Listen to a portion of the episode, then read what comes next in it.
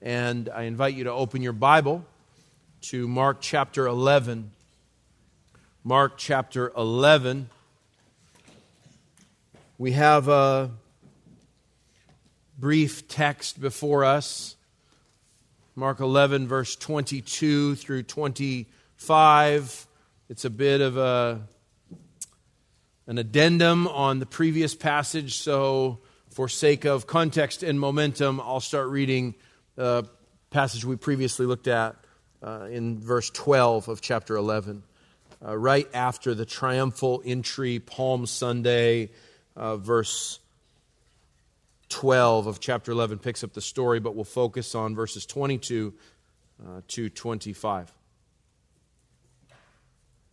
Mark 11, verse 12. On the next day, when they had left Bethany, Jesus became hungry. Seeing a distance, in the distance, a fig tree in full leaf, he went to see if perhaps he would find anything on it. And when he came to it, he found nothing but leaves, for it was not the season for figs. And he said to it, May no one ever eat fruit from you again. And his disciples were listening. And then they came to Jerusalem, and he entered the temple and began to drive out those who were buying and selling in the temple, and overturned the tables of the money changers and the seats of those who were selling doves. And he would not permit anyone to carry merchandise through the temple.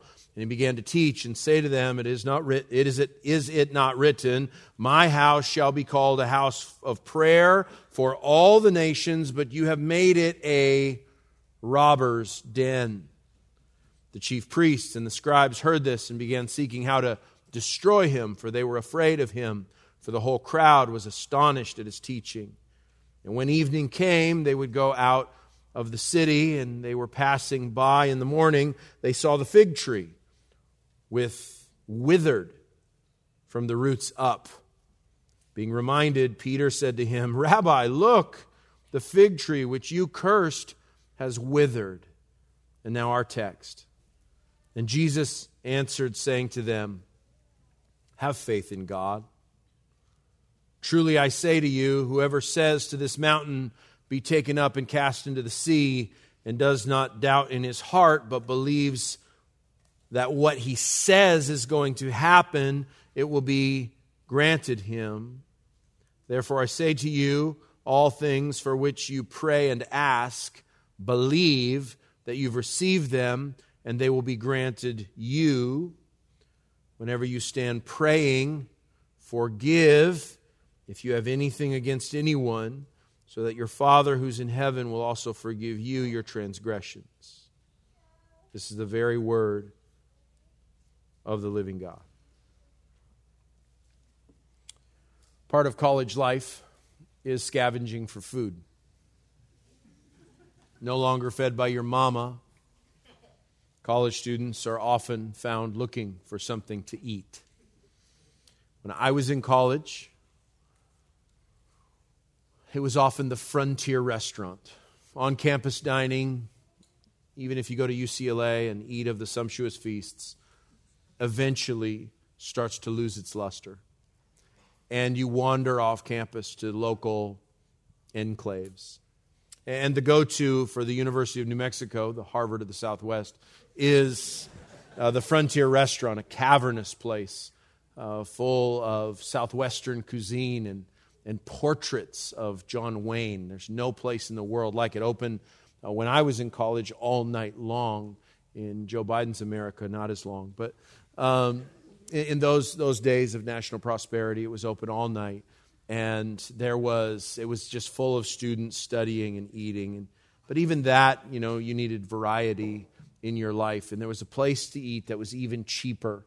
And I remember going there with my kind of tattered copy of Virgil's Aeneid with lots of translation work due and eating unlimited chips and salsa at a place called Bandito's Hideaway. Bandito's Hideaway. I was reminded of that hole in the wall place. Apparently, it's still there on Central Avenue. I Googled it.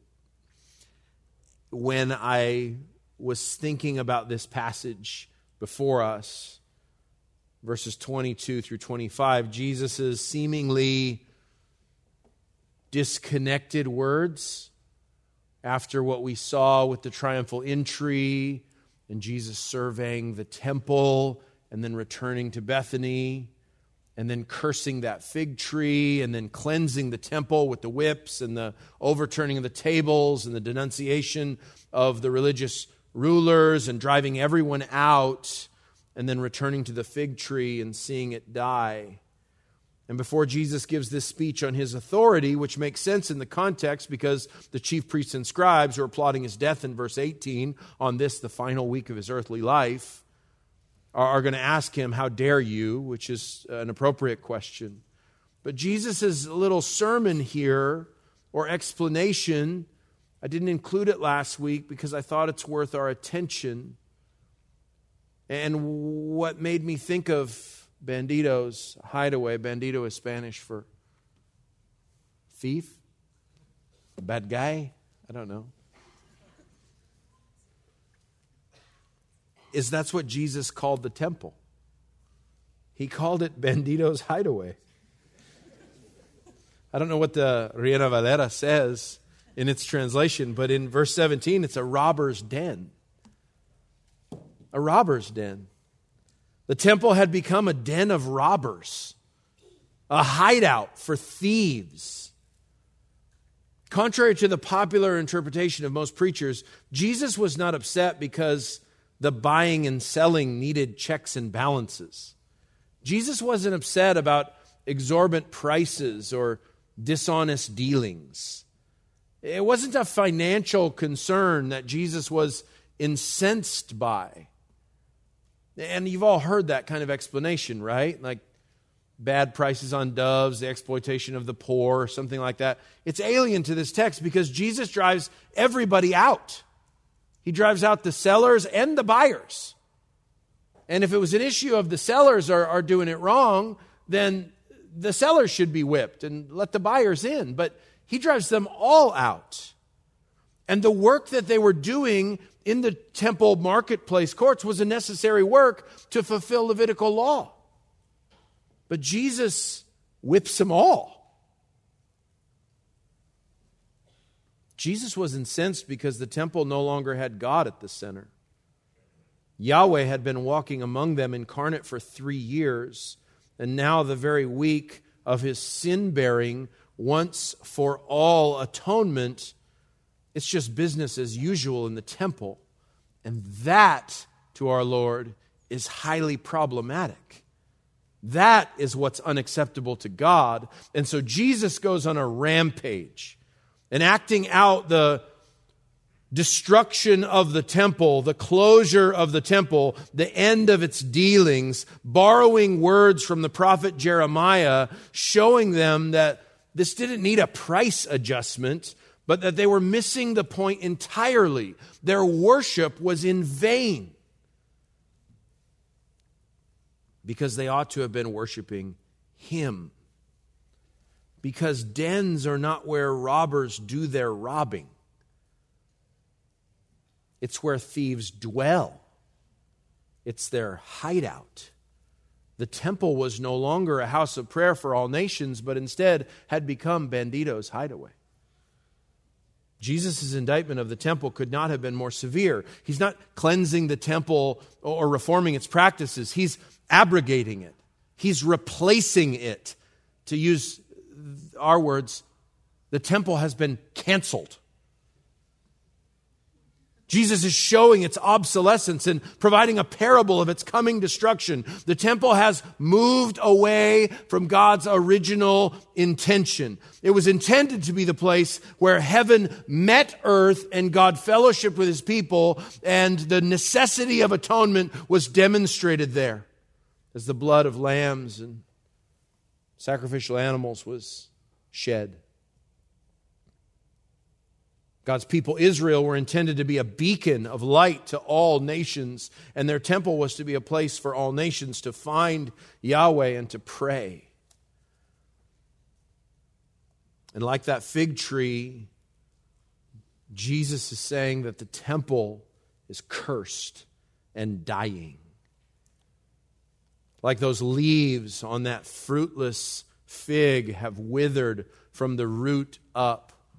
He looks around the temple, he cleanses the temple, and he condemns it as belonging to the old covenant, which is passing away.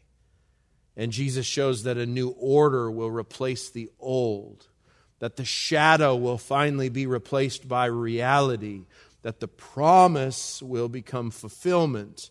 And Jesus redirects the shock that Peter has over a tree dying at the command of Christ to greater realities to come. And so Jesus' little sermon about faith and prayer and forgiveness is actually an exposition of the new order of things. If the temple is to be no more, and if the people's faith has been redirected from being in God to being in liturgy and tradition and ritual, and they've thought too much of the place and not enough of the, the person the place is supposed to be directed towards. Jesus is going to show his disciples in this brief little kind of transitional sentence of a sermon what this new order is all about. And I, I think there's four things that are noteworthy in these few verses. So let's look at them one by one. Verse 22 tells us the new order is based on faith. The new order is based on faith. Based on faith. Verse 22. Jesus answered, saying to them, Have faith in God. That's Jesus' response to Peter's flabbergast Look, the tree died. I mean, it's a pretty ordinary statement. Any of us would have said it, right? Oh, neat. It worked. Because Jesus had cursed it the day before. And some disciples noticed when Jesus cursed it, it immediately started to wither. Just a little something happened right at the curse. Matthew's account notes that. But now the whole thing is dried up and dead. And Peter's kind of stunned by the deal. And so I love that Peter's impressed with something so ordinary. A manifestation of the supernatural that if you could put it on a classification system, it's like, I mean, this isn't parting the Red Sea. This isn't creating out of nothing. This is like Roundup, right? It's a little bit of weed spray. This is just a, like a small scale miracle. This isn't feeding 5,000. This is killing one tree. And Jesus says, So that's impressive to you, huh? Jesus killed a tree. Well, believe God. Have faith in God. And by directing Peter towards this kind of surprised moment in his expression to a greater manifestation and an encouragement of the centrality of faith, Jesus is trying to show him that there's far greater things to be accomplished by believing. Verse 23 Truly I say to you, whoever says to this mountain, Be taken up and cast into the sea, does not doubt in his heart, but believes what is going to happen, it will be granted to him. You know, it's, it's pretty common in the Old Testament to have this mountain talk. This mountain talk about, you know, moving mountains or, or splitting mountains. The prophets use this terminology all the time. You know, a mountain being moved by faith is far more impressive than a tree being withered by the voice of Jesus. But this isn't just a parable about impossibility or unlikeliness or lesser to the greater. Jesus says, This mountain. Remember where he's standing. In clear view, as their approach to the city and their withdrawal from the city would have been the mountain on which God placed the temple. This mountain, it says, not a mountain, this mountain. That's Mount Zion. And if you think it's impressive that Jesus killed a tree, wait until he moves an entire mountain. When he displaces Herod's opulent temple that the scribes and Pharisees have occupied and turned into a cantina for crooks. Because the faith that withered that fig is the same faith that's going to be asked of every single one of Jesus' disciples in far more dire circumstances. They're going to have to have faith as Jesus is betrayed and arrested. They're going to have to have faith as Jesus is whipped and scourged and beaten and put on a sham trial. They're going to have to have faith that he'll keep all his promises as he's crucified like a common criminal and laid in a tomb. On the horizon of Mark has always been the cross, and now this expression of faith needs to be greater than just, wow, look at a tree. It needs to be able to take on the significant change that's about to take place as massive, stone hewed, historically significant third construction of Solomon's temple is going to be torn down in a generation because it won't be needed anymore because Jesus will take the place of the temple. In fact, he already has. This mountain will be moved. I think there's eschatological implications, things pertaining to the end of all things, where the mountain will be the center point of uh, the culmination of redemptive history, when this mountain will be uh, exalted, Isaiah 2 2 or Micah 4 1. But its initial exaltation will be as the point of Jesus' contact, making atonement for sin, and it will be the place of Jesus' return on the Mount of Olives and then to rule and reign over his people. But Jesus is going to put this system out of business. The original locus of their faith was supposed to be in God. And Jesus says to them, Your faith needs to be in God. And so Jesus has already said, believe in God in John, and then said, also believe in me. And he's showing them that their faith needs to be centered and grounded and founded on Jesus. And the Lord's house, before it would ever be exalted, would be, I mean, the language of verse 23 be taken up and cast into the sea. Where have we heard that in Mark? cast into the sea two times. When Jesus threw a bunch of demons into the sea by way of a herd of pigs, and when he warned false teachers that if you dare lead another believer astray, especially a younger believer, a childlike believer, it would be better for a millstone to be tied around your neck and you to be what? Thrown into the sea. this mountain taken up and cast into the sea. I just think there's more than just a proverbial statement about, you know, mountains to molehills or mountains are big. This mountain. Everything happening in the context is pointed towards the temple, and the temple becomes the scene of the next two chapters as Jesus points to the end of the temple and promises its destruction. Uh, when Jesus said back in John 2:18 when the Jews asked him for a sign for all that he was doing in the first cleansing of the temple Jesus answered them and said destroy this temple and in 3 days I will raise it up. And the Jews said it's taken 46 years to build this temple and you'll raise it up in 3 days? But John comments he was talking about the temple of his body and therefore, when he was raised from the dead, his disciples remembered that he said this, and they believed the scripture and the word that Jesus had spoken. The new order is based entirely on faith faith in Christ. The center of everything to come will return to its original intention as when God called his servant Abraham, and Abraham followed God by faith. Abraham didn't have a temple. He didn't have a tabernacle. He didn't have an Ark of the Covenant. And though God's people would come to treat that stuff like a lucky rabbit's foot, they'd miss the point when their faith shifted from God Himself to the ritual, the tradition, and the liturgy.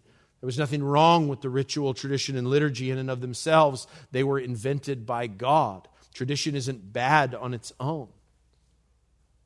But Jesus shows that He is the center of this new order based on faith. Second, verse 23, the new order is going to be seen to accomplish the impossible. To accomplish the impossible. It will overcome impossible odds. Uh, these things that are, are so beyond the, the small cursing of this fig tree, this movement of mountain to sea. And Jesus explains it by saying, when you say to the mountain, be taken up and cast into the sea, and does not doubt in your heart, but believe what he says is going to happen, it will be granted to him. Wow. What's going on here? Well, maybe it feels a little bit name it and claim it to you, right? And in isolation, if this passage is the only passage we had on prayer, maybe that is exactly how you should think. But you've got to remember that Jesus is trying to move their attention away from tradition, liturgy, temple. I mean, the prophecy that, that Jesus is basing this whole thing off of, we talked about it last week, is Jeremiah 7. And the people are in outright rebellion against God, and they just keep saying, the temple of the Lord, the temple of the Lord, the temple of the Lord. And Jesus is saying, Have your faith in me, fix your eyes on me. Their faith signifies that Jesus needs to be the object of their faith and not the temple. And when that happens, far greater things will take place. Greater than the the ritualistic sacrifice that's been going on for centuries, greater than Israel hoarding the blessings and benefits of knowing Yahweh. What's going to happen is Christ will be lifted up and exalted, and the temple will not become a place of prayer for all nations. Jesus' people, his body, that temple will become a place of prayer for all nations because all nations will be drawn to him. It's that kind of impossibility that Jesus wants his disciples to direct their great faith towards. Because faith is the opposite of doubt, verse 23.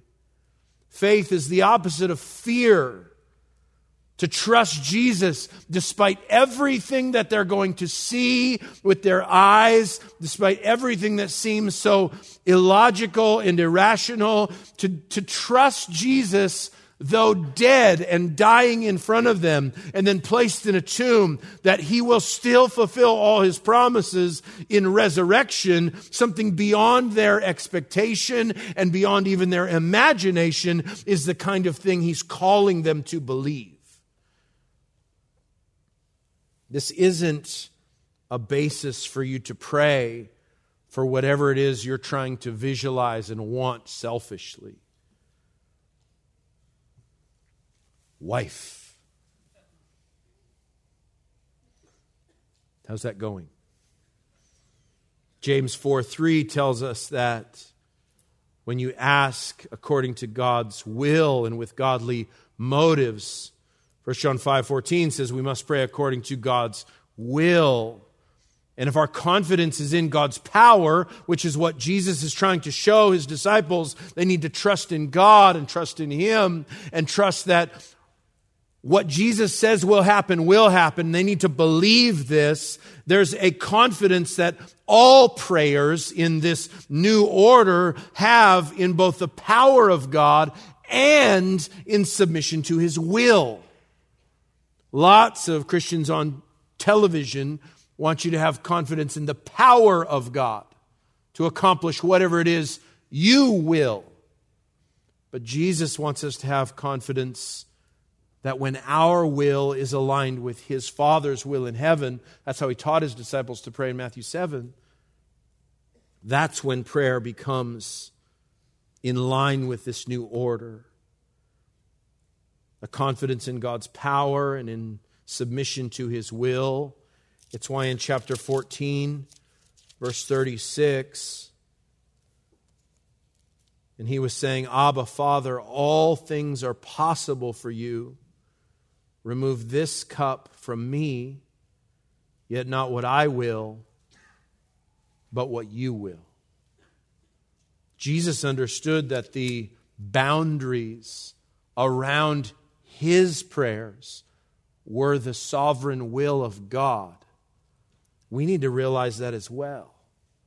This isn't some kind of focus on actualizing something that is unreal. This is a focus on the will of God, submission in a radical way to the will of God. And that's the inevitable connection between faith and praying without doubt, between faith and praying in a way that honors God's power and God's sovereignty and God's will. Because it's faith that believes enough that we can actually ask our Father and He will accomplish all His good purposes. So we pray according to our understanding of the will of God, and we ask according to a desire that's aligned with godly motives, and then we trust God with the results because Matthew 6, His will will be done on earth as it is in heaven. That's the kind of conviction that the new order has in prayer. Not in ritual, not in repetition, not in liturgy, but in a vibrant attachment to Jesus by faith that knows that whatever God wants, even something wildly impossible, like the replacement of a century old system of religious power and dominance with a resurrected man who is God a very God. That's the kind of impossibility I think that, that Jesus is driving at. So, number one, the new order is based on faith, verse 22. It overcomes seemingly impossible circumstances, verse 23. And what else is this new order that Jesus is instituting in the temple's place going to be marked by? Verse 24. Well, it will be sustained by grace and grace alone. Look at what verse 24 says. Therefore, I say to you, all things for which you pray and ask, believe that you've received them, and they'll be granted you.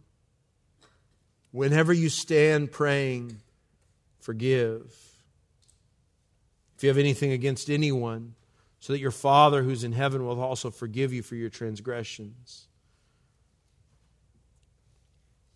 What's so amazing about this little section here is that Jesus links our praying and its effectiveness to the necessity of not just our faith in Jesus but also the necessary attachment that we must have to grace, which is the basis for what he's about to talk about in forgiveness.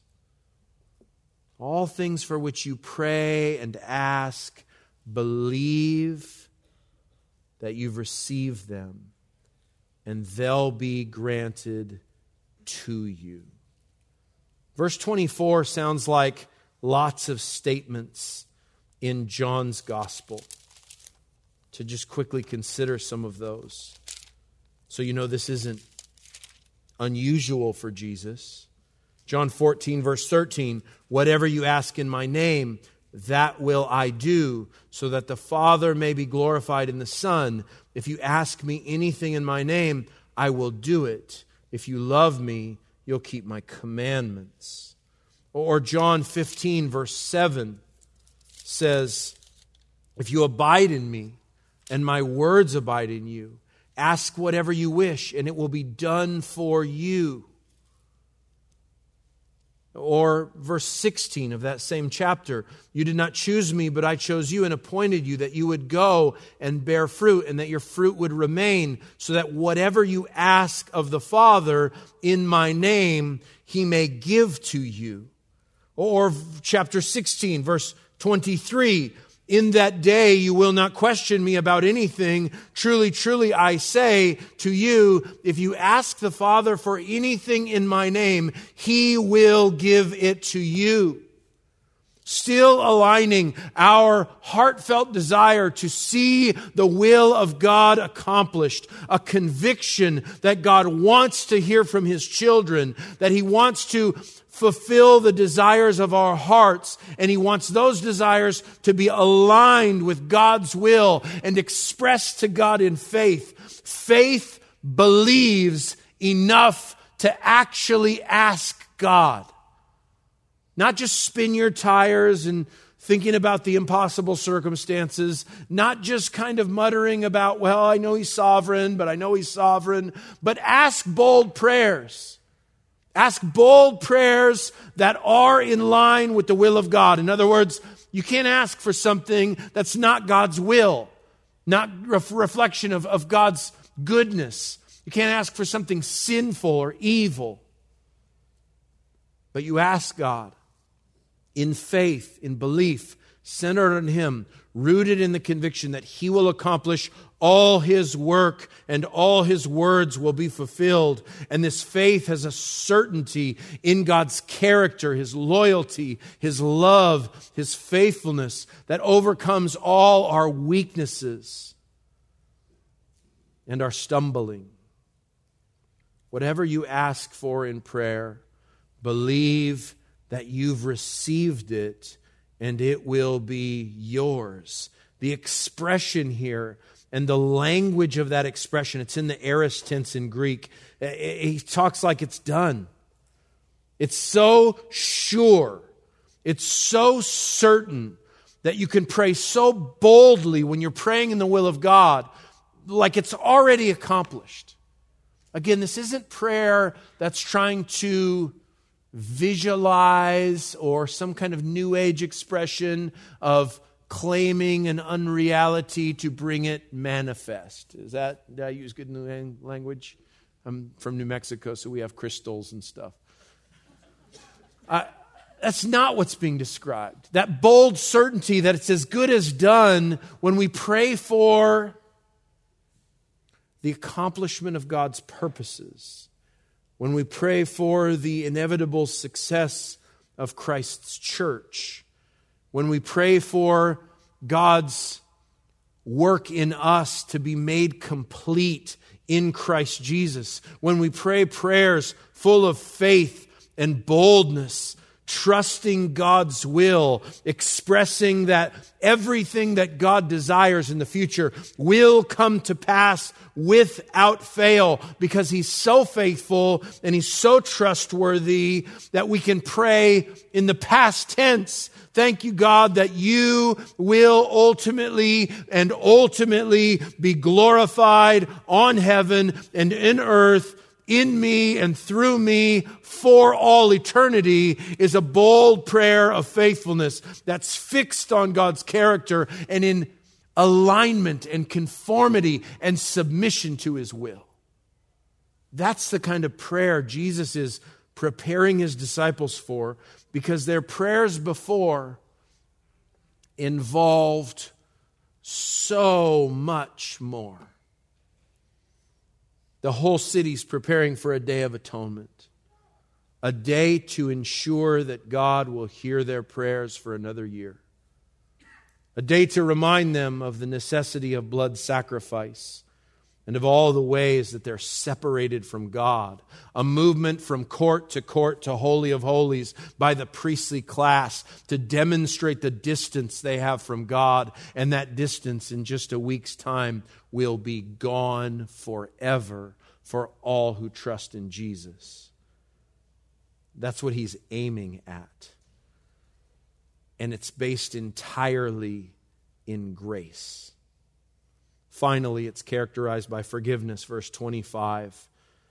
Whenever you stand praying, you can stand when you pray if you like, forgive. And if anything against anyone, so that your Father who's in heaven will also forgive you your transgressions. Interesting, isn't it? The necessity of forgiveness If you would like God to hear your prayers, those kind of bold, God centered, submissive to God's will, confident in God's power kind of prayers, then you can't have some kind of grievance that you're hanging on to against somebody else. Remember, C.S. Lewis said in Mere Christianity, everybody thinks forgiveness is a good idea until he has something to forgive. In other words, it's like forgiving me, that should be easy, right? But when I have to extend forgiveness to somebody else, that's the challenge. And Jesus takes forgiveness so seriously because it's based in grace and because it's based in God's forgiveness of us and our forgiveness of others are tied together in an inseparable chain. And so you can't be asking God for something like forgiveness if you're not willing to grant something like forgiveness. And to put it in such stark words in verse 25, that you will not be forgiven. What does that mean? Well, if you're not forgiven, then you're condemned. You're lost. You're going to hell if you're not forgiven. Is the basis of your forgiveness your forgiveness of someone else? I thought the basis of my forgiveness is God's forgiveness of me. Faith in Christ, that the gospel. Is this not like a work salvation being depicted here? Jesus is simply saying if you're not willing to forgive, it calls into question whether or not you've been forgiven. Believe the gospel, the gospel that says Jesus died in your place to purchase forgiveness full and free for your sins and to take the penalty that was due to you on him, undeserving Lamb of God, that should automatically cause us overwhelmed by the debt of our forgiveness to be willing to forgive others. This is that parable in Matthew's gospel in Matthew 18, isn't it? A king forgives a servant a debt of 10,000 uh, talents. Big money, unthinkable amount of money, more than you could ever imagine. And as soon as his debt's forgiven, he goes and chokes a dude out who owes him 20 bucks. It's not appropriate. What's the king do? Finds the guy he forgave a debt to and throws him. Now, if I remember that, that passage correctly, at one point in the parable, he throws him into prison. And I think a verse later, he's in hell. So Jesus' parable just breaks down, right? It's like starting with prison and then it's like, and he's burning. Whoa. The parable wheels came off. That's what will happen to anyone who doesn't forgive from the heart. An unforgiving, hard heart towards other people and the way that they've wronged you and the things that they owe to you. All of that is proof that the gospel has not taken root in your own heart, that you haven't understood the weight and power and freedom that comes with forgiveness that God brings to you. So we ought to forgive others. Because on the horizon of this passage, just a few days' time, as Jesus goes in and out of Jerusalem.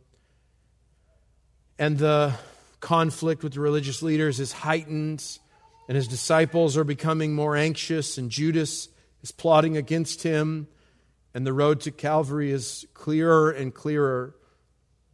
They already need to have in their sight the cross, the place of forgiveness, the place where all debts will be settled and if the debt that we owe to God is settled at the cross of Christ, then every other debt that anyone owes to us should be really easy to forgive. And so we have faith that God can accomplish the impossible, that all of it will be sustained by His grace, and that this new order will be marked by the forgiveness of sins. And I think I just want to ask you this as you think about your own forgiveness towards other people and the forgiveness that, that God grants you in the gospel, do you have assurance in your own standing before God? I'm asking you. That's based on nothing but the gospel. Because if the basis of our forgiveness of others is that forgiveness that God gave to us, the basis of everything that we have in Christ should be on the basis of the gospel. And if it's not, you're probably holding on to some man made false religion. Jesus dissolves the fig tree because he's going to dissolve the temple. And he calls his people to audacious and impossible faith and forgiveness because only God can do that. These religious people that Jesus is clearing out of the temple had loved the trappings of religion, the traditions of religion, but they've edged out God Himself. And so I'm asking you, have you done that? Is your religion more important to you than Jesus? Is your assurance in the gospel, or is it in being a member of this church, or involved in acts of service, or in that you're doing a better job than you used to do? Because that's the same as just going to the temple and buying some doves and enjoying a what would have been a really fun Jewish party and ignoring the Christ. Is he at the center of your life and your assurance? Father, I pray that that would be the case.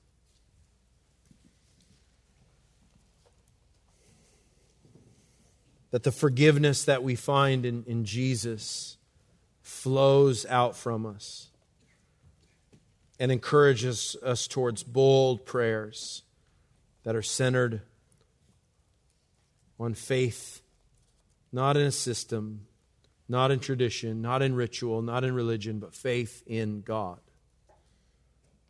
I thank you for the glory and greatness of Jesus. He's, he's greater than that amazing temple. He's more certain, more accessible. He's flung the doors of heaven wide open that all might come in and be assured of forgiveness because of his grace. So, Father, help us to pray boldly in conformity to your power and your will.